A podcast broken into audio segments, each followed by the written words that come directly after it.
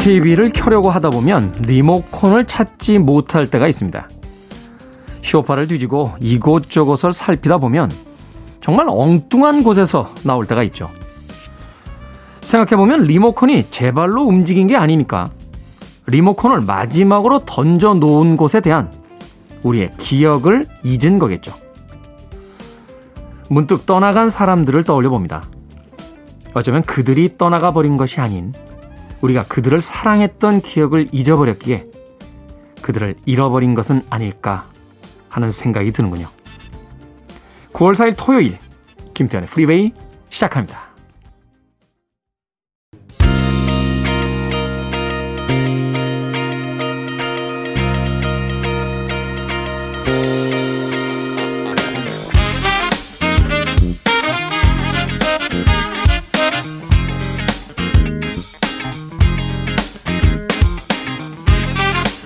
빌보드 키드의 아침 선택 김태훈의 프리웨이. 저는 클때짜 쓰는 테디 김태훈입니다. 오늘 첫 번째 곡은 천구백팔십이년도 빌보드 핫백 차트 일위에 올랐던 곡이었죠. 스티브 밀러 밴드의 아브라카다브라 들으셨습니다. 서양 사람들의 수리수리 마수리, 일종의 주문이죠. 소원한 모든 것들이 이루어져라, 아브라카다브라, 포커스 호커스, 뭐 이렇게 이어지는 또 다른 구절도 있었던 것으로 예, 기억을 합니다. 스티브 밀러 밴드의 이 곡, 예, 차트에서 참 대단했던 기억이 나는데요. 천구백팔십이년도 핫백 차트 일위에 올랐던 스티브 밀러 밴드의 아브라카다브라로 구월 사일 토요일 김태현의 프리웨이 시작했습니다. 자, 일 부는 음악만 있는 토요일로 꾸며드립니다.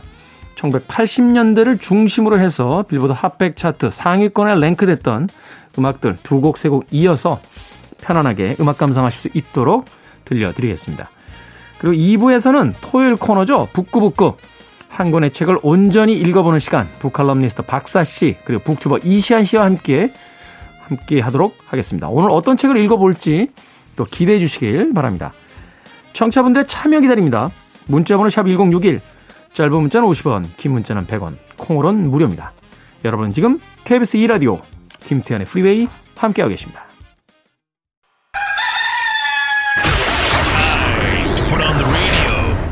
김태훈의 프리웨이.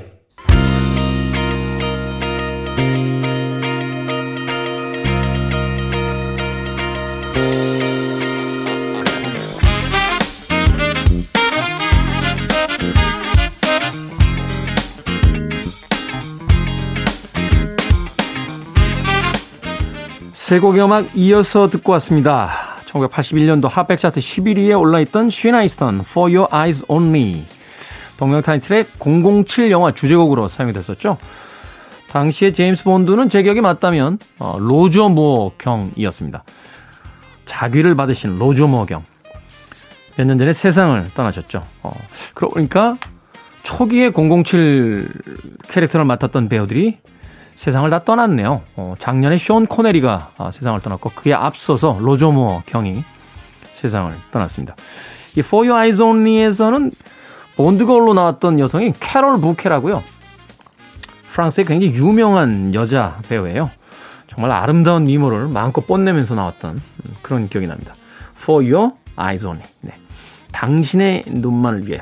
굉장히 낭만적인 제목으로 들립니다만 사실은 이제 극비사항 뭐 이런 거를 이야기할 때 그 관공서에서 쓰는 서류 위에다 쓰는 문구랍니다. For Your Eyes Only. 너만 봐. 라는 뜻이라고 하더군요.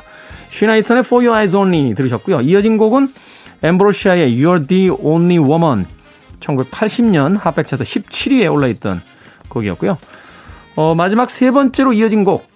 천구백팔십일년도 핫백 차트 십사위에 올랐던 호주의 락밴드죠. Little River Band의 The Night Hours까지 들으셨습니다. 자, 케이 일이이 일일공사구님. 자격증 공부하는데 왜 돌아서면 남는 게 없을까요? 올해는 꼭 합격해야 하는데 공부는 손에 잡히질 않습니다. 하셨습니다. 음, 공부에 소질이 없으신 건 아닐까요? 저는 그런 생각해 봅니다. 우리나라, 우리나라만큼 참 공부 열심히 하는 학생들 많은 나라가 없는 것 같아요. 해외에 있는 친구들 보면 한 중고등학교 정도 가잖아요. 그러면 음, 난 이 길이 아니야 하면은 안 합니다. 예, 그리고 이제 다른 자신이 원하는 삶을 살거나 어, 또 재능이 있는 쪽을 개발하게 되는 경우가 많죠. 저는 그렇게 생각해요. 이 개인적인 의견입니다만 우리가 이제 사회에서 이런 것, 이런 직업이 안정적이야. 뭐 이런 자격증이 있으면 이렇게 잘 살 수 있어. 뭐 이런 것들을 자꾸 그 영향받잖아요. 그런 것들 말고요. 케이 일이일일공사구님께서 정말 좋아하는 게 뭔지 한 번쯤 또 생각해 보셔야 되지 않나.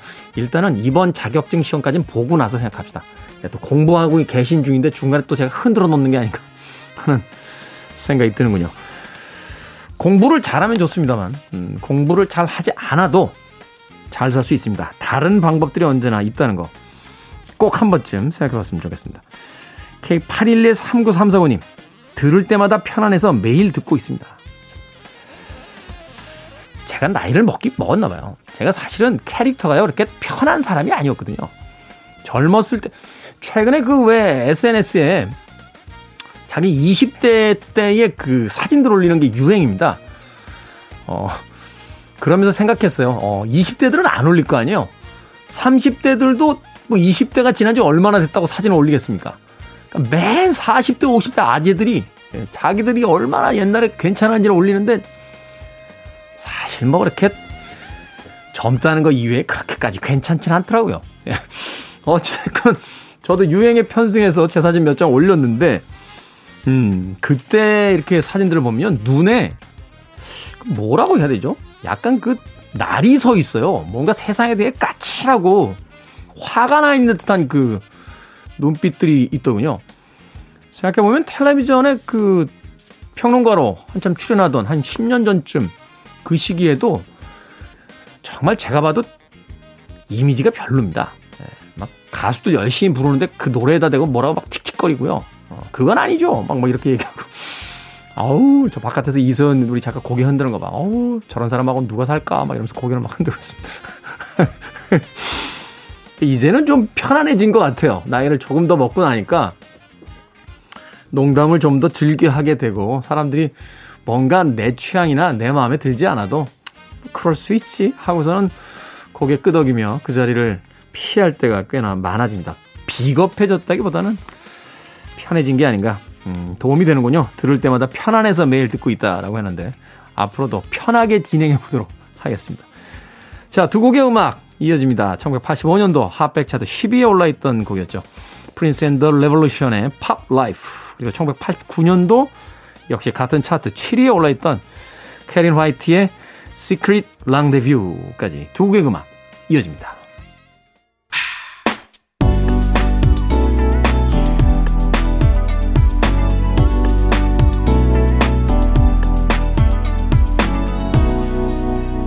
김태훈의 Freeway.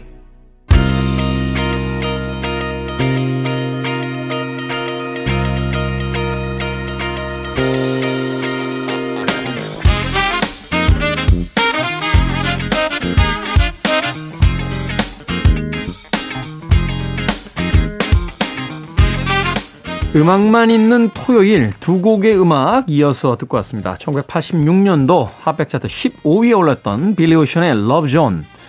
그리고 천구백팔십삼 년도 역시 핫백 차트 일 위까지 올랐던 유리스믹스의 Sweet Dreams 들이었습니다. 뭐 전설적인 팔십 년대 히트곡이죠. 이 곡은 이후에 메릴린 맨슨이라고 하는 네, 아주 격한 락 음악을 하는 뭐 당시에 이제 쇼크락이라는 단어를 쓰기도 했었는데 쇼크락 또 일렉트로닉 락 뭐 이런 음악 이런 용어를 쓰기도 했었죠. 메릴린 맨슨에 의해서 아주 기괴하게 리메이크가 돼서 새롭게 히트를 하게 됐습니다. 빌리 오션의 Love Zone 그리고 유리스믹스의 Sweet Dreams까지 두 곡의 음악 이어서 들려드렸습니다. 공삼오공님 안녕하세요. 늘 클로징 멘트에서 D- 며칠을 말하시는 걸 들을 때마다 가슴이 왠지 모르게 아려오는 걸 느끼곤 했는데 어느 날부터 그 말을 안 하시는 걸 듣고 아, 올 것이 왔구나. 아니면 혹시 연장? 하며 궁금해했었죠. 후자라 너무 기쁩니다. 정년을 가까이 둔 제 마음 때문에 더 그 말이 다가왔었나 봅니다. 방송 잘 듣고 있으니 오래오래 함께해 주시길 바랍니다. 하셨습니다. 정년을 앞두고 계시다고요? 정년. 이거 너무 회사 중심적 단어 아닙니까? 그러니까 어떤 단어를 설정할 때요, 내 중심으로 설정을 하는 게 아니라 다른 사람 혹은 바깥에 존재하는 무엇의 기준으로 설정을 하게 되면 이 의미가 완전히 달라지죠. 그죠? 어, 정년 퇴직. 회사 입장에선 저 사람이 이제 나이가 됐으니까 이제 퇴직을 시킨다, 이런 거지만, 내 입장에선 이제 하나의 사이클, 하나의 그 활동을 마무리하고 이제 새로운 인생을 사는 거잖아요. 정년이라는 표현은 좀 마치 사람이 무슨 직장을 나오면은 인생이 무슨 마감되는 것처럼 그런 단정적인 단어가 아닌가 하는 좀 생각이 듭니다. 이런 단어들 좀 바꿔줘야 돼요, 바꿔. 그렇지 않습니까? 그 굉장히 남성중심적 사회에서 잘못 사용됐던 단어들이 굉장히 많습니다. 대표적인 게 미망인 같은 단어들. 그 굉장히 단어 뜻을 보고 나서 제가 충격 먹었던 기억이 있어요. 그 여성들을 굉장히 폄하하는 듯한 그런 의미였고, 뭐 그런 단어들을 이렇게 떠올려 보면서 정년이라기보다는 아, 뭐 어떤 단어가 있을까요? 뭐. 회사원들에게 맡기겠습니다. 예, 저는 떠오르지 않네요. 프리, 프리랜서에서 저는 기간제 방송을 해봤는데, 예, 정년 있는 방송은 해본 적이 없었어요. 예, 제가 모든 걸 다 해결해 드릴 수는 없잖아요. 예, 여러분들도 고민을 좀 해주시길 바라겠습니다. 오칠공오 님, 오늘 한 시간 거리에 있는 아들이 온 데서 기분이 좋은 아침입니다. 일찍 취업이 돼서요, 집을 일찍 떠난 아들이란 늘 그립거든요, 하셨습니다. 맛있는 반찬 해놓고 기다리시겠네요. 네.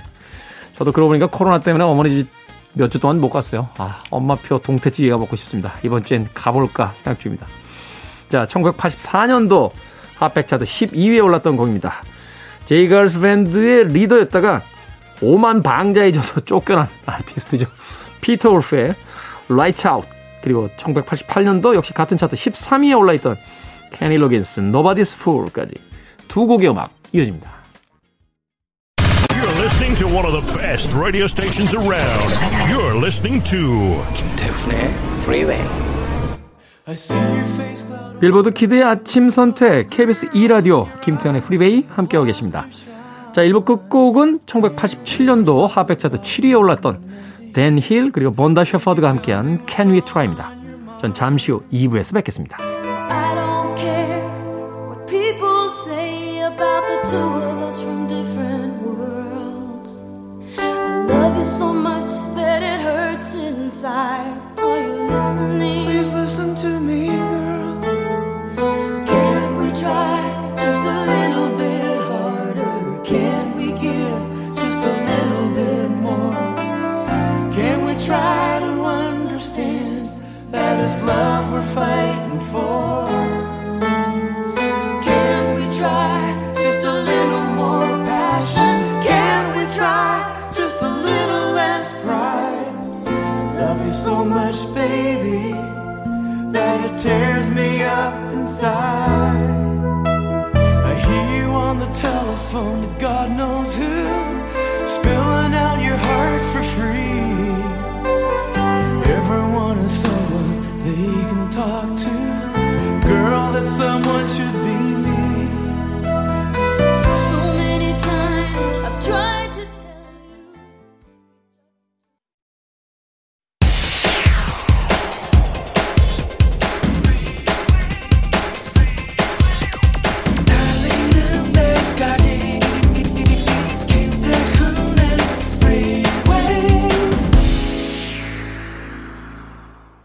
김태훈의 프리웨이 구월 사일 토요일 이 부 시작했습니다. 이 부 첫 곡은 워렌 G 그리고 피처링 네이트 독의 레귤레이트 들으셨습니다. 자, 이 부는 예고해드린 대로요, 어, 토요일 아침에 책을 읽어보는 시간으로 꾸며드립니다. 잠시 후 북구북구 북튜버 이시안 씨, 북칼럼니스트 박사 씨와 함께하도록 하겠습니다. I want it, I need it, I'm desperate for it. Okay, let's do it. 김태훈의 프리웨이.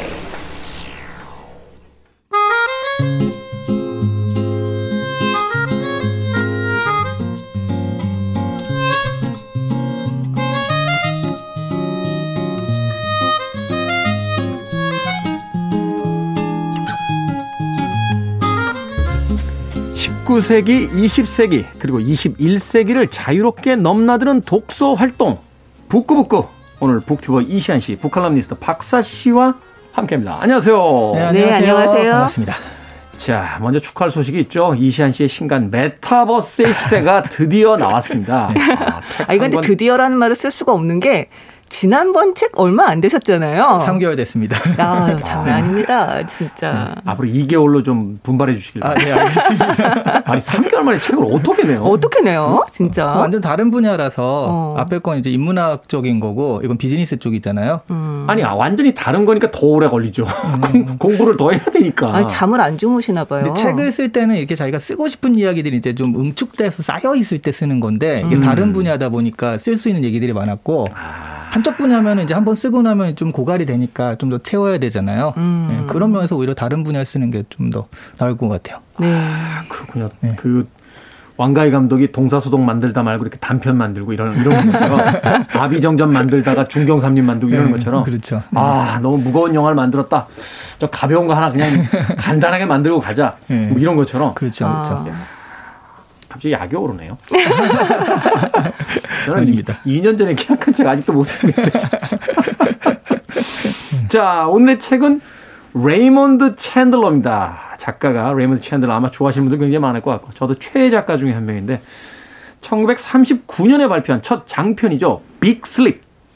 자, 이 책은 뭐 나온 지가 지금 팔십 년이 된 책인데 어, 아직 믿을 수가 없어요. 아직까지도 소위 이제 하드보일드, 누아르 계열에 있어서는 교과서로 불리우는 그런 책입니다.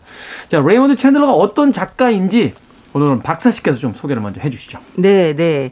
이 천팔백팔십팔 년에 태어나서 천구백오십 년에 돌아가신 미국의 소설가죠. 네. 이 미스터리와 범죄 소설 분야에서 많은 작가들에게 정말 영향을 끼쳤어요. 저희가 이 말을 좀 남발하는 경향이 있긴 하지만 정말 작가들의 작가. 네. 음. 이분이야말로 그렇죠. 음. 이 오늘 볼 소설의 주인공인 이 탐정 필립 말로는 이 소설 속 사립탐정의 한 유형으로 자리를 잡았고요. 네. 이 어렸을 때 홀어머니와 함께 미국과 영국, 프랑스와 독일을 이제 오가며 살았는데요. 이 젊었을 때는 시를 쓰셨더라고요. 아, 시인이었다? 네. 하지만 어, 두각을 나타내지 못했고요. 영국 해군성에서 일하던 시절에 첫 시집을 냈는데 뭐... 반응이 별로 좋지는 않았던 것 같습니다. 음. 뭐 우여곡절 끝에 회계 업무를 보게 돼서 이제 석유 회사의 부사장까지 올라가게 되는데 술과 근무 태만, 자살 소동 뭐 이런 것 때문에 실직을 하게 됩니다. 잠깐만요. 자살 소동이 나와서 좀 그렇긴 했습니다만 술 드시고 근무 태만이요? 네, 네. 아, 참 그렇습니다. 이 레이먼드 챈들러가 근데 소설을 쓰기 시작한 거는 그 이후예요.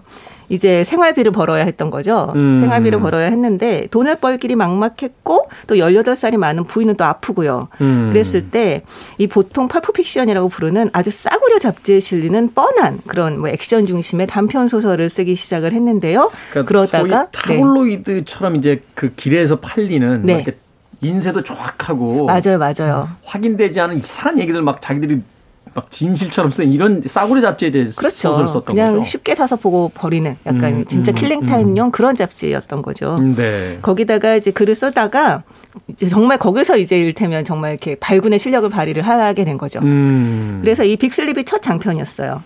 이 소설은 이전에 쓴 단편소설 몇 편에 살을 붙인 형식으로 썼는데요. 이후에 또 자신의 단편소설들, 그때 썼던 단편소설들을 재료로 삼아서 장편소설을 많이 썼다고 합니다. 네. 그리고 인기를 모으면서 영화 시나리오 작업도 하게 되고요. 음, 이 빅슬립은 뭐 헐리우드에서 계속해서 리메이크가 됐던 그런 영화이기도 했으니까. 네, 네, 네. 근데 활발하게 글을 써냈지만 부인이 죽고 난 뒤에 또 음주와 여성관계 뭐 이런 문제들 때문에 생활이 좀 흐트러지고요. 또 자살소동을 또 벌이기도 하고요. 결국은 칠십 세에 폐렴으로 사망합니다. 이야, 소위 이야기하는 술과 장미의 나날이라고 하잖아요. 네? 장미는 좀 빼도 될 것 같아요. 아, 이게 원래 이게 원제이 있잖아요. 네. 데이즈 오브 또 와인 앤 로즈인가요? 뭐 그렇게 이렇게 돼 있던 걸로 기억이 되는데. 네. 한마디로 이야기해서 자기의 소설 속의 주인공처럼 산 분 같아요. 약간 좀 그런 겹쳐 보이는 인상이 있죠. 음, 네. 사실 이제 천구백삼십구 년에 이 첫 작품을 냈다고 하는데 이 이십 세기 중반의 전형적인 어떤 마초 작가로서의 어떤 삶을 살았고 그러한 어떤 자기 성향과 취향을 소위 이제 책에다 담아냈던 네. 그런 작가였다라고 이야기를 해주었습니다. 자, 그렇다면 오늘 읽어볼 이 책 빅슬립 줄거리는 어떻습니까? 아, 예시안 씨 너무 어, 불쌍한데요. 줄거리가요. 네. 줄거리가요. 줄거리가 그 자체로 곧 스포일러 아닙니까? 어. 아니, 스포일러의 문제가 아니라 음. 이걸 어떻게 설명을 하실 복잡해요, 겁니까? 복잡해요. 그래서 아, 엄청 복잡합니다. 뭐 안전하기보다는 말씀하신 대로 다 소개해드릴 수도 없고 결정적으로 작가도 모릅니다. 작가도 몰라요. 작가 모른다는 게 뭐예요? 네. 왜냐하면 무슨 일이 있었냐면 이건 헐리우드에서 굉장히 유명한 일인데 이거를 영화화하기 위해서 영화 감독이 이렇게 보다가 중간에 운전기사가 죽는 일이 일어나거든요. 네. 근데 그게 끝까지 해결이 안 돼요. 그 왜 누가 죽였는지가 안 나와요. 음, 음. 그래서 영화 감독이 작가한테 물어봤대요. 이 운전기사는 누가 죽인 겁니까? 그랬더니 그건 나도 모릅니다. 작가가. 아, 까먹었네요. 뭐 이랬다는 얘기가 있어요. 네. 네. 네. 그런 경우 있어요. 네. 그 똑같은 경우는 아닙니다만 왕자의 게임 같은 그 미국 드라마 있잖아요. 네. 소설이 끝나기 전에 원래는 이제 제작에 들어갈 당시에 제작이 끝날 때까지는 작가가 소설을 끝낼 거라고 생각을 했는데 네. 제작에 들어가서 시즌 오, 시즌 육, 시즌 칠, 이제 시즌 에잇 마무리를 지어야 되는데 원작이 안 끝난 거예요. 그래가지고 그냥 시나리오 작가들이 자기들끼리 마무리했어요. 그래서 그 원작자가 아 이렇게 끝낼 수 있, 있, 있군요 하면서 지금 이제 최종본 작업을 하고 계시다라는 아, 이제서 네. 그런 이야기를 들었는데 아 이런 일이 실제로 가능하군요. 그러니까 아까 말씀드렸듯이 레이먼드 샌들러가 자기 단편 소설 두어 편을 이렇게 섞어가지고 장편을 만드는 그런 작업을 많이 한 데다가 또 이 사람 본인이 이렇게 결말을 딱 놓고서는 써가는 스타일이 아니라 좀 이렇게 이야기를 만들어가면서 쓰는 스타일이었다고 해요. 그러니까 시작하면서 네. 캐릭터를 쫓아가다가 자연스럽게 이제 결말에 이르게 되는 뭐 네. 이런 이런 거군요. 그래서 네. 요즘 말로는 웹툰이나 이런 거 웹소설 보면 설정 붕괴라는 말을 쓰거든요. 설, 자, 설정 붕괴. 네. 네. 작가가 앞에서 얘기한 설정이 뒤에 가서 이제 안 맞는 거죠. 음. 자기도 까먹거나 아니면 좀 잘못돼가지고 네. 약간 설정 붕괴 첫 번째 모습을 보여준 게 아닌가 싶기도 합니다. 아 근데 그런 것 치고는 굉장히 감동적이에요. 그렇죠. 마지막에 네. 좀 예예. 예. 네. 그렇죠. 사실은 왜 이 작품을 들고 나왔냐면 이게 그 소위 이제 하드보일드 문학 혹은 네. 그 헐리우드에서 만들어진 이 이런 장르의 영화 중에서 소위 삼 대 영화 이렇게 꼽을 때가 있어요. 전문가들 사실 아무 기준도 없어요. 그냥 자기 취향대로 세게 꼽는 건데 그때 이제 소위 거론되는 작품들이 차이나타운 그리고 비교적 최근에 엘에이 컨피덴셜 같은 음. 그리고 이제 그 안에 반드시 들어가는 것이 바로 이 빅슬립이라고 이야기하는 거거든요. 네. 말하자면 이런 장르물의 어떤 원형을 만들어냈다라고 하는 데서 굉장히 그 많은 이제 평가를 하게 되는 건데 그래도 우리 또 시청자들이 애청자들이 있으니까 줄거리 뼈대 줄거리는 그래도 좀 알아야 되지 않을까 아, 싶기도 한데 네. 줄거리 여태 안 해주셨군요. 저는 왜 줄거리하기가 되게 어렵다라는 얘기를 한참 어, 했습니다. 그 얘기했습니다. 네. 운전기사가 죽었다는 걸로 줄거리가 끝난 줄. 자 줄거리 소개해 주시죠. 그 주인공이 필립 말로라는 탐정인데요. 이 탐정이 부자인데 지금은 다 죽어가고 있는 스턴우드 장군에게 의뢰를 받는 장면에서 시작을 합니다. 몰락해가는 과, 가문의 한 그 장군, 장군에게. 네, 부자. 네. 근데 이 스턴우드 장군이 의뢰한 건 협박범, 자기를 협박하는 사람이 있으니까 이 사람을 조사해달라라는 단순한 의뢰였는데 이게 굉장히 이야기에 꼬여버리는 게 그래서 그것을 듣고서 나가는데 갑자기 첫째 딸이 비비안이라고 그 장군의 첫째 딸이죠. 부르더니 혹시 무슨 일로 불렀냐. 리건이라는 사람을 찾는 거 아니냐. 그 그러니까 자기 남편이었는데 사라졌어요 얼마 전에. 음. 아니라고 그런 거 아니라고 했는데 만나는 사람마다 리건 찾는 거 아니냐 그런 의뢰 아니냐라고 자꾸 물어봐요. 네. 이게 뭐지? 하고 있는데 어, 그날 저녁에 둘째 딸인 카멘이, 카멘이라는 둘째 딸이 있거든요. 그 카멘이 약에 취한 채 자기가 방문한 어떤 현장에서 살인사건 현장에서 이 말로에게 목격이 돼요. 음. 네, 그러니까 말로가 그 현장을 수습을 하고 어쨌든 의뢰인의 딸이니까 카멘을 집에 데려다주고 다시 현장에 가봤더니 거기 시체가 없어진 거예요. 그게 혼돈의 시작입니다. 여기까지 보면 이제 전형적인 추리 소설의 어떤 관점에서 네. 네. 얽히고 설키고 범인은 누구인가 거기다가 이 작가들이 제일 좋아하는 설정이잖아요. 살인 사건이 났는데 시체가 사라졌다. 아, 그런 그런 후에는 계속 정말 배신과 반전, 배신과 반전, 새로운 사실들이 막 펼쳐지고 결과적으로는 이 뒷골목의 큰 손인 에디 마스라는 사람의 부인과 함께 이 리건이라는 사람이 사랑에 도피를 했다라고 여겨지는데 사실 그것도 아니거든요. 그래서 음. 여기서 이제 결국 이 리건의 행방이 이, 사, 이 사건의 핵심 키다라는 걸 알게 되고요. 그걸 찾게 되는 거죠. 네. 그런 과정인데 모르겠네요 무슨 얘기인지. 아, 음. 근데 이게 제가 결말을 아니, 결말까지 얘기하면 이것 되게 추리소설이 너무 그렇다라고 생각을 했는데 우리 작가님이 뒤에 보니까 질문으로 이 결말을 얘기했더라고요. 아니 근데 사실 결말을 알아도 네. 이 소설은 결말을 알아도 재미있는 소설인 것 같아요. 네. 이건 사실 이제 말하자면 저 셜록 홈즈 풍의 네. 범인이 누구인가 이거를 찾는 과정 자체를 즐긴다기보다는 네. 이 우울하면서도 뭐라고 할까 아주 차가운 분위기 특유의 그리고 거기에 얽히는 이 캐릭터들을 통해서 보는 이제 인간 군상들에 대한 모습들 뭐 이런 것들이 주로 더 부각되기 음. 때문에 문학적으로 되게 인정을 받은 작품이 아닌가요? 네, 네 그리고, 그렇기도 하죠. 그리고 이제 제가, 제가 보기엔 되게 재밌었어요. 유머들이 재밌죠. 나오잖아요. 음, 네.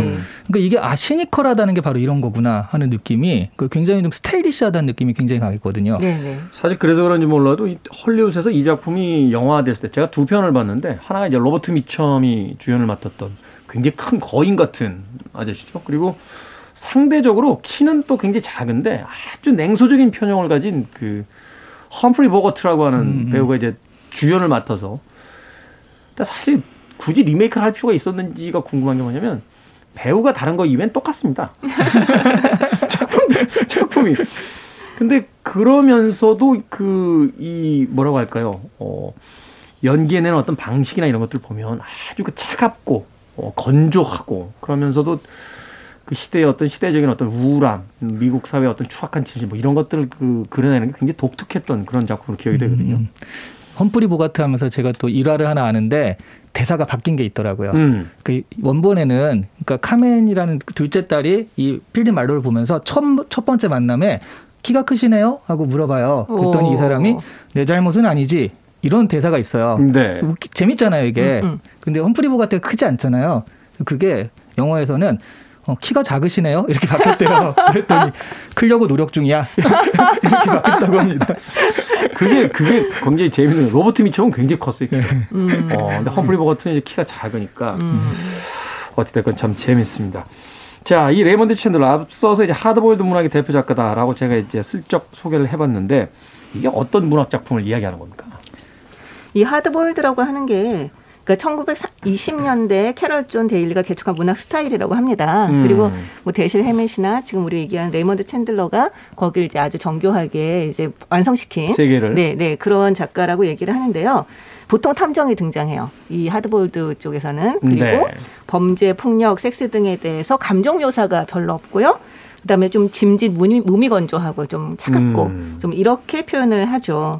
주로 이제 펄프 픽션 아까 말했던 그 싸구려 잡지에 실리는 네, 그런 데에 실렸기 때문에 둘을 또 같은 의미로 펄프 픽션과 하드보일드를 같은 의미로 쓰기도 합니다. 일종의 차가운 소설이군요. 네. 뜨거운 어떤 감정을 불러일으킨 소설이 아니라 아주 차갑게 묘사되는. 그렇죠. 어. 그렇긴 하지만 그 밑에 좀 정의감과 섬세함 이런 것도 깔고 있고 좀 되게 복합적인 그런 느낌을 주는 그런 소설들이라고 할 수 있습니다.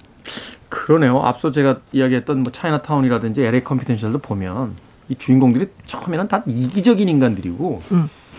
남의 어떤 복잡한 일에 끼어들어가는 거 별로 안 좋아하고 그런데 꼭 고, 고난에 빠진 여성이 등장합니다. 어쩔 수 없이 근데 한편으로 그 여자에게 끌리고 이로써, 이래서 이제 자기 원칙을 깨고 그 막 사건으로 깊이 관여하게 되는 뭐 이런 일들이 이제 벌어지는데 네네. 그런 장르들 음.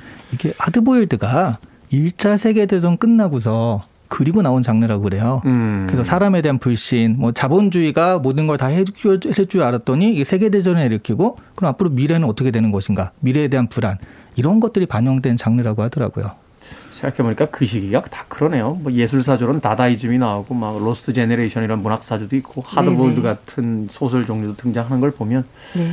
일 차 세계대전이 전 세계인들에게 미쳤던 그 정신적인 충격이 얼마나 대단했는지 알 수 있는 것 같습니다. 자, 음악 한 곡 듣고 와서 자 레이먼드 챈들러의 빅 슬립 본격적으로 읽어보도록 하겠습니다. 폴라 압둘입니다. Cold Hearted. 폴라 압둘의 Cold Hearted 듣고 왔습니다. 아주 차가운 소설. 냉혈한, 냉혈한이라고 하면 이제 영어로 Cold Blood라고 표현을 하기도 하는데 오늘 바로 그러한 소설을 읽고 있기 때문에 선곡해본 곡이었습니다. 자, 빌보드 키드의 아침 선택, 케이비에스 이 라디오, 김태원의 프리웨이, 북구북구 이시안 씨, 박사 씨와 함께 레이먼드 챈들러의 하드보일드 소설 빅슬립 읽어보고 있습니다. 자, 이 레이먼드 챈들러의 그 빅슬립, 이 작품이 그 작품 자체 가지고 있는 어떤 완성도라든지 뭐 이 분위기에 의해서도 평가를 받습니다만 뭐니 뭐니 해도 독자들에게 가장 크게 어필했던 것은 이 필립 말로우라고 하는 흔히 이야기하는 어떤 하드보일드 캐릭터의 원형 같은 네. 그 시조새 같은 인물을 창조했기 때문이 아닌가 하는 생각이 들거든요. 네. 소설에서는 에드가 앨런 포의 뭐 그 듀팽이라든지 혹은 그 코난 도일의 셜록 홈즈 같은 경우가 그런 탐정의 원형이라면 네. 이 필립 말로우는 탐정이긴 한데 하드보일드 탐정의 어떤 원형 같은 인물이잖아요. 맞아요, 맞아요. 음. 그러니까 홈즈하고 비교해 보면 정말로. 차이가 확 느껴지죠. 네. 홈즈 같은 경우는 엄청나게 머리를 쓰고 관찰력이 좋고 그런 편에 비해서 이 필립 말로는 몸을 쓰는 편이고요. 음. 일단 찾아가고 신경전을 벌이면서 정보를 이렇게 은근히 수집을 하고 그리고 힌트를 줍고 다음 사람을 찾아가고 맞고 때리고 두들겨 맞고 때리고 네, 쏘고 뭐 약간 네, 뭐 이런 식으로 네네 네. 네, 그렇게 얘기가 됩니다. 그래서 이야기 구조가 아마 다른 탐정 소설들에 비해서 덜 치밀한 편이 아닌가. 아까 말씀하셨던 그 운전사 이야기도 그렇고요. 네. 네 그런 생각이 드는데 어떻게 보면 이야기의 정교함이 아니라 이 필립 말로의 인간적인 매력이 좀 소설을 흥미롭게 만들지 않나라는 생각이 좀 들었어요. 음. 이 사람이 달변은 아니에요. 그런데 누군가를 만나서 이야기할 때마다 그 티카티카하는 그 이게 너무 재미있어요. 그 대사들이 툭 던지고 이모로 써야죠. 네. 일하기 싫어하잖아요. 그러니까 아 진짜 내 야 진짜 내 다음 달 생활비만 있으면 일 안 한다 이런 분위기잖아요. 약간 네, 네, 네. 귀찮아하고 그렇죠. 약간 그런 느낌이죠. 아 그래서 저는 이 캐릭터가 오히려 낯설지 않은 게. 차라리 셜록 홈즈나 이렇게 머리 쓰는 탐정들은 십구 세기, 이십 세기에 멈춰 있고 이 캐릭터는 요즘 나오는 헐리우드에서 나오는 무슨 형사물이라든가 그런 형사들의 캐릭터가 거의 좀 비슷하게 보이거든요. 약간 그 셜록 홈즈류의 그 두뇌를 쓰는 탐정들은 계몽주의 시대 이후의 어떤 그 네. 어, 어, 어떤 철인처럼 이렇게 그려진다라면 인간의 이성에 대한 믿음 약간 이런 네. 게 보이죠. 필립 말로우가 연기하는 이 탐정 같은 경우는 산업화 시대와 이제 일 차 세계대전 이후에 네. 그 냉소적인 어떤 세계관을 지닌 어떤 그런 인간으로 이렇게 그려지잖아요. 네. 그 캐릭터에서도 시대가 보인다라고 네. 볼 수 있을 것 같은데. 예전에 그 다이아드라고 브루스 윌리스가 열연한 거기 네. 보면은 굉장히 그 절박한 상황에서도 찍찍 농담을 하면서 되게 가볍게 하면서도 하드한 액션을 소화했던 게 그 다이아드잖아요. 네. 그런 어떤 캐릭터도 보이고 요즘 영화에서 자주 찾아보는 캐릭터의 원형이라고 좀 생각을 해요. 그렇죠. 요즘 캐릭터들이 필립 말로의 영향을 받지 않았을까? 네. 뭐 약간 이런 생각도 좀 듭니다. 앞서서 우리 저 미니롱 피디가 약간 츤데레 스타일이라고 하잖아요. 츤데레. 좀 그런 면이 네. 있죠. 네. 근데 사실 그렇게 인, 좀 뭐랄까 어. 이해할 수 있을 것 같으면서도 이해하기 어려운 게 정말 이 이야기를 끌고 가다가 막 거액을 막 제안받기도 해요. 네. 여기에 대해서 좀 입을 다물어 주면 막 이렇게 얘기를 하는데 하루 이십오 달러의 경비를 따로 받는 음, 그 정도에 음, 딱 음, 만족을 하고 음. 그리고 자기가 생각하기에 일을 뭐 완벽하게 해내지 못했다고 생각하면 받은 돈도 그냥 돌려내고 음. 그래서 보면서 계속 와, 이 사람 되게 인간적인데 비인간적이다. 음. 어떻게 이렇게 돈 앞에 튀어나올 수가 있지? 저는 그런 생각을 좀 하면서 봤어요. 어, 저는 인간적인데 비인간적이라고 또 같이 느꼈던 게 네. 그 둘째 딸이 이 남자를 꼬시려고 집에 와서 막 홀딱 벗고 기다리고 있거든요. 저기 홀딱 벗고라지. 어떻게 해야 되지? 주말 아침 프로에서 죄송합니다. 네. 어, 좀 헐벗은 채 기다리고 있거든요. 네. 그런데 그걸 다시 옷을 입혀가지고 말하자면 난 의뢰인의 딸과는 자제한다. 뭐 이런 식으로. 자기 원칙이 분명. 네. 원칙이 굉장히 분명했고 그런 것들을 지키기 위해서 우리가 흔히 개똥 철학이라고 하잖아요. 그것만큼은 정말 확실하게 있기 때문에 그래서 사람들이 이 캐릭터의 매력에 끌리는 게 아닌가 싶더라고요. 사실 그래서 다시 읽어보고, 읽어보고 나서 이 필립 말로우라는 캐릭터가 뭐, 과연 어떤 매력이 있었길래 이 팔십 년이 넘은 시간 동안 살아남아 있고 또 새롭게 각광을 받을까 이렇게 보면 그러니까 바깥 세상이 어떤 방식으로 돌아가든 관심 없이 자기의 원칙 안에서 그것이 우리가 봤을 때는 아니 비효율적이기도 하고 저 사람 저기서 뭔가 좀 더 뭔가 좀 보여줘도 될 것 같고 하는 순간에도 이건 내 방식이 아니야 라고 하면 절대로 뒤돌아보거나 흔들리지 않는 그런 네. 캐릭터로서의 어떤 매력이 또 있지 않나 하는 또 생각이 들었어요. 네. 그리고 탐정이면서 아무도 의뢰하지 않았지만 이건 알아봐야겠어 하는 게 있으면 또 찾아가서 하는 또 음. 그런 모습을 보여주고 있죠. 츤데레 슈퍼히어로 스타일. 볼 수 있군요. 자, 이 책에 있어서 어, 하드보일드, 사실 하드보일드 소설들을 보게 되면 정교한 묘사가 그렇게 많이 등장은 하지 않는 경우들이 많습니다. 그냥 네. 무심히 툭툭 이렇게 던지는 듯이 글을 써나가는 그런 작가들이 많은데, 그럼에도 불구하고 이 하드보일드 소설들이 가진 매력 중에 하나라고 한다면 주인공을 중심으로 움직이는 소설은 분명합니다만 그 주변의 인물들이 하나하나 어떤 캐릭터들을 가지고 살아있다는 정리 아닐까 하는 또 생각이 들거든요. 어떻게 읽으셨습니까?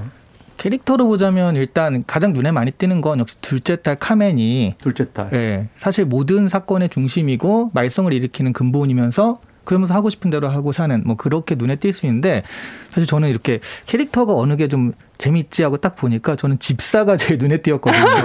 예. 그러니까 오늘날 배트맨을 도와주는 집사가 있잖아요. 알프레도. 알프레도 같은 그 사람의 원형이더라고요. 이 사람이 보니까. 음, 그럴 수 이 있죠. 집안에 있는 모든 사건을 다 알고 있으면서도 그것을 지키기 위해서 입을 탁 다물고 그런 식으로 어, 요즘 우리가 생각하는 딱 배트맨의 그 알프레도, 저는 딱 보면서 그 생각이 났거든요. 음, 알프레도 누구 좋아하십니까? 마이클 케인도 있고 네. 예, 또, 또 제레미 아이언스도 있고. 네. 전 마이클 케인이. 마이클 케인. 네, 네, 알프레도. 알프레도. 어. 전형적으로 딱 알프레도인 것 같아요. 음. 저는 미드 고담에 나오는 알프레도 좋아해요. 그것까지 챙겨보시는군요. 어릴, 어릴 때 브루스 웨인을 막 혼내고요. 아. 네, 총 들고 가서 막 싸우고 막. 오, 아니, 집사 스타일이 아니잖아요. 경원에 가까운. 아, 그렇군요. 아, 근데 정말로 이 소설에 나오는 캐릭터들은 다 인상적인 것 같아요. 근데 저는 이게 팔십 년 전 소설이라는 생각이 안 들 정도로 굉장히 재밌게 봤지만, 아, 이건 진짜 팔십 년대 소설이구나라는 생각이 들었던 건 이 여성 캐릭터들 때문이었어요. 네. 그래서 남자 캐릭터들은 다 굉장히 좀 개성이 있고 재밌는데 여자들에 대한 묘사는 전반적으로 좀 마음에 안 들었습니다.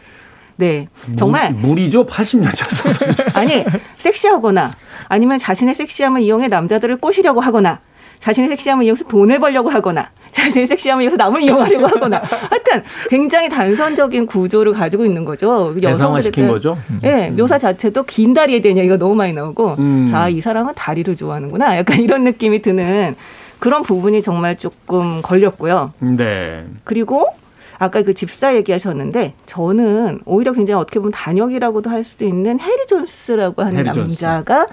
저는 좀 눈에 들어왔어요. 왜냐하면 어떤 면에서? 이 남자는 정말 너무 초라해요. 초라하고 작고 돈도 없어서 이제 옷도 약간 이렇게 진짜 이게 낡은 걸 입고 있는데, 근데 정말 이 자칭 사기꾼인 남자에 대해서 이 작가와 말로가 되게 애정을 보이는 것을 음. 볼 수가 있습니다. 굉장히 그 돈도 궁하고 막 되게 여러 가지 조건이 좋지 않음에도 불구하고 은근히 위험이 있고요. 눈이 네. 또 초롱초롱하고 죽는 순간까지 자기의 애인을 지키기 위한 그런 되게 의리를 보여주는 그런 캐릭터죠. 그래서 이 필립 말로의 이야, 이 이야기 속에서만 해도 많은 사람들이 죽어나가는데, 필립 말로는 이 해리 존스의 죽음에 대해서는 좀 특별한 슬픔을 느끼더라고요.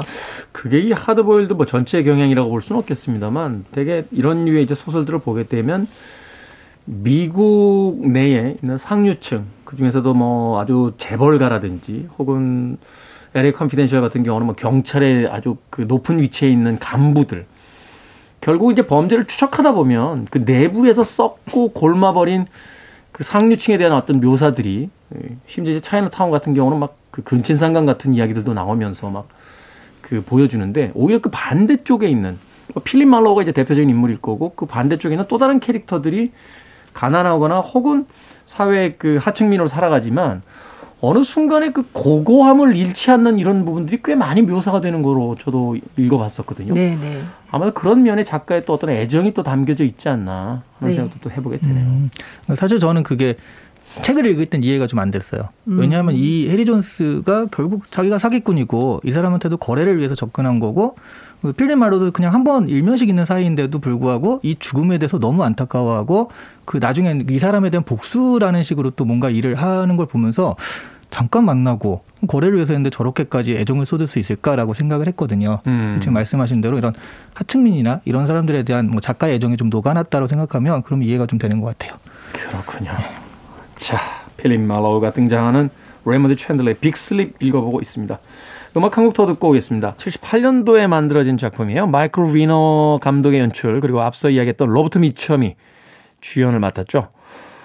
어, 동명 타이틀의 영화 빅슬립에 수록됐던 린지드 폴의 On to Somebody Dance With Me 듣습니다. Free your mind.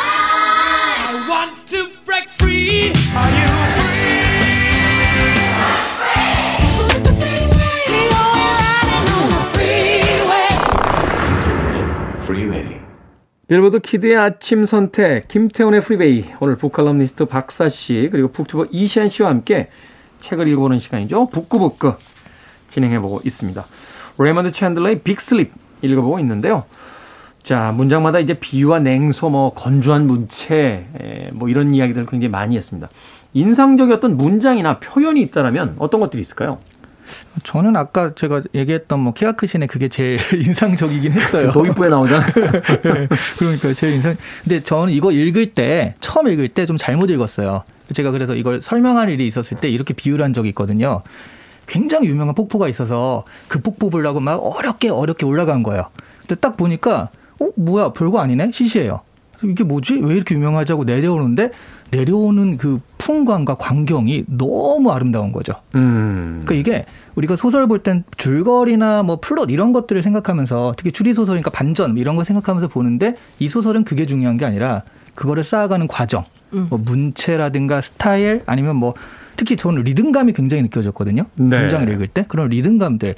이런 과정들이 굉장히 중요한 건데 처음에 그걸 모르고 그냥 봤다가 그래서 아, 이게 놓친 게 많았거든요. 그래서 음. 지금 보시는 분들은 사실 과정보다는 이렇게 말씀하신 뭐 문장이라든가 아니면 표현 같은 것들 이런 것까지 같이 보시면서 보면 좋을 것 같아요. 네. 사실 문장의 리듬감이 대단한 게 수사가 거의 없잖아요. 네. 그냥 말했다. 걸어갔다. 날씨가 찼다. 뭐, 뭐 이런 식이니까. 아니 근데 정말 이 대사들이 같이 대화하는데 처음 본 남자들끼리 어찌나 너무 아까스럽게 대화를 하는지 음. 정말 저는 장소팔 고춘자를 보는 것 같은 어, 그런 느낌이었어요. 어, 아니 모른단 말이에요 지금? 시장에 소팔로 갔다 나셨다고 해서 이름이 장소팔이 대신 장소팔 씨. 그걸 또 다 아시는 분. 굳이 또, 굳이 또 인증을 하시나요? 네. 저는 사실 인상적인 부분이 많았는데 그건 정말 직접 읽어보시고 그 분위기 속에서 그 사실은 그 대화가 재밌는 이유는 그게 정말 시장통에 뭐 친구들끼리 하는 얘기가 아니라 진짜 서로 주머니에 총을 감추고 엄청나게 긴장이 되어 있는 상태에서 목숨 걸고 하는 얘기들이잖아요. 그런데 되게 재밌게 얘기를 한다는 그런 분위기도 같이 해서 읽어보시면 될 것 같고요. 사실 그렇기 때문에 이제 영화화가 많이 됐던 것일 수 있을 것 같아요. 네, 맞아요. 대사의 티키타카 같은 경우 보면 그 세익스피어가 썼던 뭐 여러 가지 어떤 희곡 중에서 희극에 대한 희곡들 있잖아요. 뭐 실수연발 같은 막 대사가 왔다 갔다 왔다 갔다 할 때 핑퐁 치듯이 네. 소위 우리끼리 이제 티키타카라고 하는데 그리고 반전들이 계속 나오잖아요. 갑자기 숨어있던 누가 나타나고 뒤에서 밑에서 누가 올라오고 옛날에 개그 콘서트에 그런 거 있었어요. 그럴 줄 알고 하는 코너가 있었는데 음. 뭔가 내가 이럴 줄 알고 내 비서를 네 비서로 이 년간 심어놨지. 그러면 아. 이 반대편에서 그럴 줄 알고 내 비서를 네 비서로 삼 년간 심어놨지. 뭐 이런 식으로 서로 반전 반전 반전하는 게 딱 저는 그게 생각이 나더라고요. 네. 근데 저는 이 소설에 나오는 건 아니지만 좀 인상 깊은 말이 있었어요. 챈들러가 자기 편집자에게 보낸 편지라고 하는데요. 네. 제가 이 부분 좀 읽어드릴게요. 조금 길기는 한데 이걸 읽으면 아 챈들러가 어떤 마음으로 그렇게 썼는지 좀 아실 수 있지 않을까라는 생각이 좀 들었어요. 음. 이 오래전 펄프 잡지의 작품을 발표할 때 이런 문장을 썼다네. 그가 차에서 내려 햇볕 따가운 보도를 지난 후 출입구 차양 밑으로 들어서자 물처럼 시원한 그늘이 얼굴을 가려주었다. 그런데 잡지사에서 이 단편을 실으면서 그 문장을 지워버렸어. 독자들은 그런 것을 좋아하지 않고 그저 액션을 원한다는 이유였지. 나는 그 판단이 틀렸음을 밝히고 싶었네. 독자들은 스스로 액션만 좋아한다고 착각할 따름이라고 믿었거든. 아직 깨닫지 못했을 뿐. 독자들이 정말 좋아하는 것, 그리고 내가 좋아하는 것은 이런저런 대화와 묘사를 통해 감정을 불러일으키는 일이 아닐까? 오래도록 독자의 기억에 남아 거듭거듭 생각하는 것은 예컨대 어떤 남자가 죽었다는 사실이 아니라 죽음의 순간에 그가 반질반질한 책상에서 종이 클립 한 개를 집으려고 애쓰는 장면일지도 몰라. 클립은 자꾸 손에서 미끄러지고 그래서 남자의 얼굴에는 골똘히 집중한 표정이 떠오르고 입이 반쯤 벌어져 안타까운 미소를 짓는 듯하고 이때 그의 마음속에 죽음 따위는 존재하지도 않는 거야. 저승사자가 문을 두드리는 소리조차 듣지 못하지. 자꾸 손에서 미끄러지는 그 망할 놈의 클립 하나가 더 중요하니까. 이렇게 얘기를 하는데요. 편지도 자기 소설처럼 썼고. 그렇죠. 네, 네. 근데 정말 이런 욕망이 없었다면 레이먼드 챈들러는 영원히 그냥 싸구려 잡지에서 읽고버리는 그런 단편이나 쓰면서 삶을 끝내지 않았을까? 저는 이런 생각이 들었어요. 이런 생각을 하면서 이 책을 읽어보시면 아, 이 사람이 쓰는 묘사 하나하나가 좀 예사롭지 않게 느껴지지 않을까 합니다. 그러면서 본다면 건조하지만 정말 모던한 어떤 소설의 또 하나의 그 특징을 가지고 있는 게 그의 행동과 그가 처한 상황, 그가 걷고 있는 거리의 풍경을 통해서 글을 다 드러내주잖아요. 네. 앞서 이야기하신 것처럼 그 클립을 막 잡으려고 잡으려고 잡으려고 그게 마치 죽어가는 순간에 음. 살려고 살려고 살려고 그 부여잡는 삶이지만 결국 잡히지 않는 그리고 그 죽음에 이르는 어떤 허무한 상황 같은 경우를 그런 작은 어떤 행동의 묘사를 통해서 네. 드러내고 있다는 점이 레이먼드 챈들러는 사실 처음에 읽었을 때 이런 게 소설이면 나도 쓰겠네 라고 했다가 시간이 지날수록 아 진정으로 위대한 작가 중에 한 명이구나 하는 걸 다시 한번 깨닫게 되는 그런 순간이 아닌가. 근데 레이먼드 챈들러가 소설을 쓰기 시작한 이유도 펄프 픽션 소설들을 보다가 아 이런 거면 나도 쓰겠네 라고 하면서 쓰기 시작했으니까 늦지 않으셨습니다. 네, 기대하겠습니다. 이런 거면 나도 쓰겠네라 하고 도전했던 한 삼천만 칠백 그 이십육만 명 중에서 챈들러 혼자 살아남은 거죠. 남, 나머지는 다 사라졌고. 자, 레이먼드 챈들러의 빅슬립에 대한 한 줄 추천사로 마무리하도록 하겠습니다. 아, 저는 냉면 같은 소설이다. 음. 이게 뭔가 뭐 냉면이 계속 먹을 수 있는 건 아니잖아요. 주식으로 네. 주류는 아니지만. 그러니까 뭐 줄거리나 뭐 플롯 이런 것들이 중요한 보통의 소설보다는 좀 다른 식으로 읽을 수 있는 색다른 독서 경험을 줄 수 있는 그래서 가끔 먹었을 때 냉면 너무 맛있고 또 냉면 매니아는 또 엄청 매니아잖아요. 어, 저 냉면 매일 먹고 싶은데요. 네, 저는 냉면 같은 소설이다라고 추천해드리겠습니다. 어, 저도 약간, 약간 박사 씨의 어떤 반응에 동의하는 게 저는 이런 것만 봐왔어요. 냉면만 먹고 있는 사람한테 이런 건 매일 먹을 수는 없습니다라고 하시면 되게 민망하네요. 냉면 매니아도 있다라고 제가 또 박사 씨는.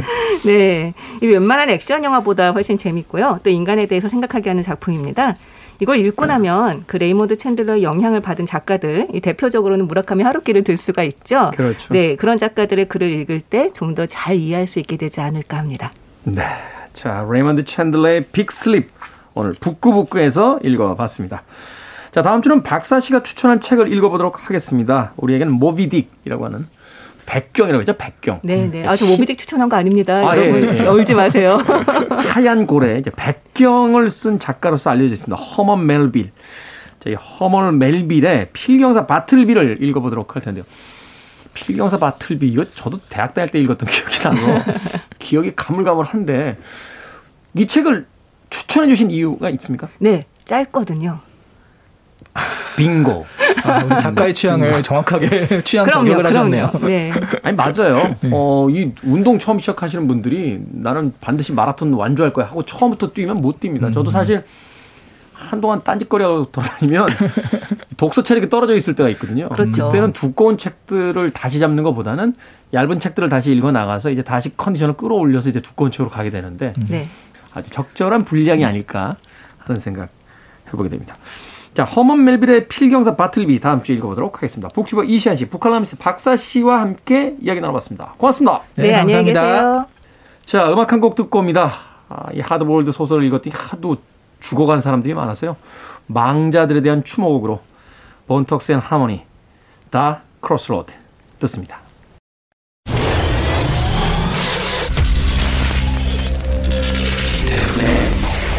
Freeway.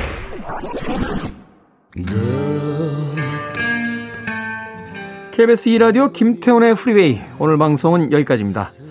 오늘 끝곡은 어, 영화 펄프 픽션 오에스티 중에서 골라봤습니다. 앞서 소개해드렸던 필립 마로우의 주인공이 등장한 빅슬립, 이 펄프 픽션에 담겼던 소설이었죠. 얼지 오버킬의 Girl, You'll Be a Woman Soon 오늘 끝곡입니다. 저는 내일 아침 일곱 시에 돌아옵니다. 고맙습니다.